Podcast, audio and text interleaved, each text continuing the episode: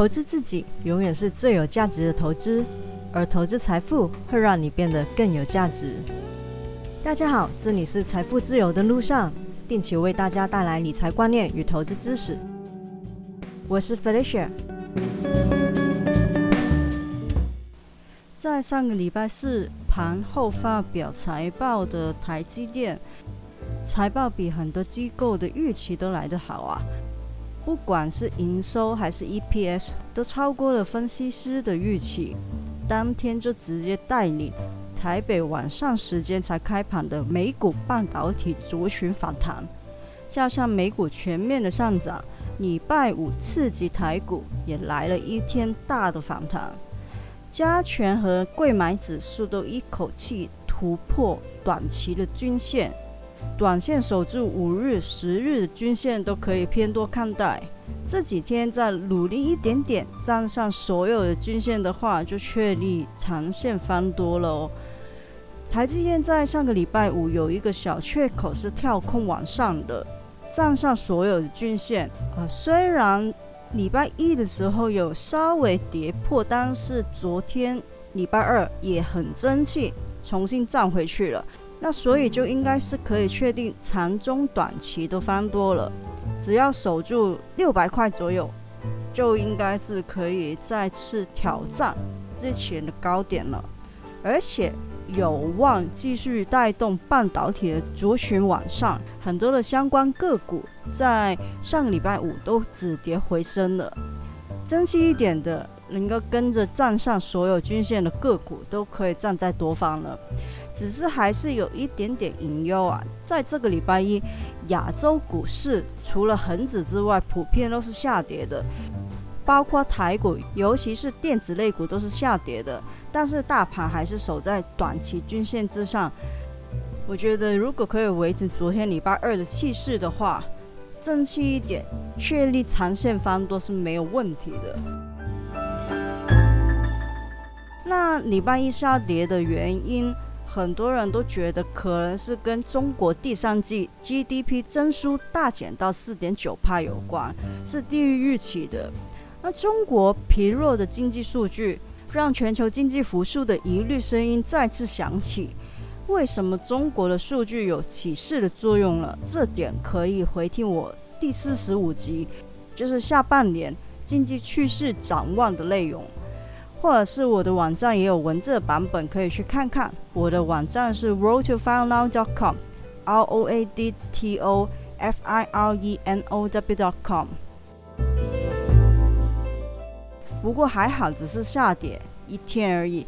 礼拜二加权在台积电重新带领下，是站上所有的短期均线，贵买的反弹更漂亮一点，而且是带量上涨的。但是加权跟贵买的上方还是有季线，而且是下弯的，会对上涨的趋势带来压力。目前短线来看都是翻多的。要抢反弹的朋友，可以看看你想要买的个股是否站上短期的均线。如果站上了十日线跟月季均线之间，还有没有可以让你吃到肉的空间？谨慎操作。今天也就是礼拜三的台股要结算的，还是要小心震荡。美股方面，上个礼拜好几家银行都公布了财报。大部分交出预期或者是超过预期的成绩，尤其是投资业务方面的增长是比较明显的，也刺激金融股的走升。不过还是有个别的银行，像是巴菲特曾经情有独钟的富国银行，就比较是自己的问题。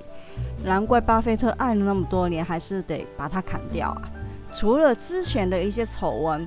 收入无论是利息还是非利息的收入都不太行，存款的余额增加，放贷的业务成绩不理想。简单来说，就是能收到的利息减小，但是要付出去的利息变多。所以它也是少数在上个礼拜四美股大反攻，大多数股票都走升的情况下，少数逆势下跌的。不过因为市场目前在亚洲提前加息。所以到上个礼拜五的时候，还是有资金把金融股，包括富国银行买起的。道琼的走势目前是比较理想的，直接突破前高压力跟季均线，守住上个礼拜五的多方缺口是最好的，不然守住所有的均线也 OK。费棒是四个指数里面最弱的。其他三大指数在礼拜一的时候都站上所有均线了，但是费半仍然有待突破和站稳季均线。目前最基本也得守住五日线跟十日线这两条短期的均线。礼拜一是科技股的权重股，尤其是 Facebook 带领上涨的，Tesla 也开始要挑战之前二月份的高位喽。要不是科技股的带动，可能 S M P 五百都不见得会涨。那现在录音的当下是美股的盘中时间，四大指数都是上涨的。短期来说，四大指数都已经确认翻多。费半在盘中时间目前是有站上季均线喽。如果收盘的时候真的能够延续礼拜一的势头，那么连带费半都站稳所有的均线。也应该是没有什么问题了，可以确认连长线都翻多喽。之前说过，我认为十月份还是会很大机会再有一波的回调。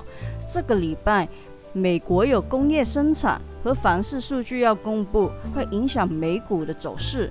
还有 Tesla、IBM、Intel、Netflix 等等的大型企业要公布财报。下个礼拜就有 Facebook、Google、Apple、Amazon 等科技的巨头要公布财报，这些企业的财报都会左右股市的升跌，甚至会影响投资者对行业的未来预期。巴人周刊最新的一份调查报告就显示，有五十趴的机构投资者认为未来十二个月美股是看涨的。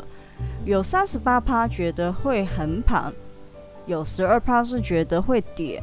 虽然从结果看来还算是乐观了，但是相比年初时候的调查，认为上涨的占比其实是下跌了十七趴的，意味着机构的投资者是由非常乐观转为审慎乐观的，而机构的投资者有十五趴是担心货币或者是政策的风险。产生出来的负面影响，但至少对疫情的不安好像是消减了一些，而且也认为股市对缩减债务一事的影响已经反映出来，整体还是处于比较可控的风险范围之内。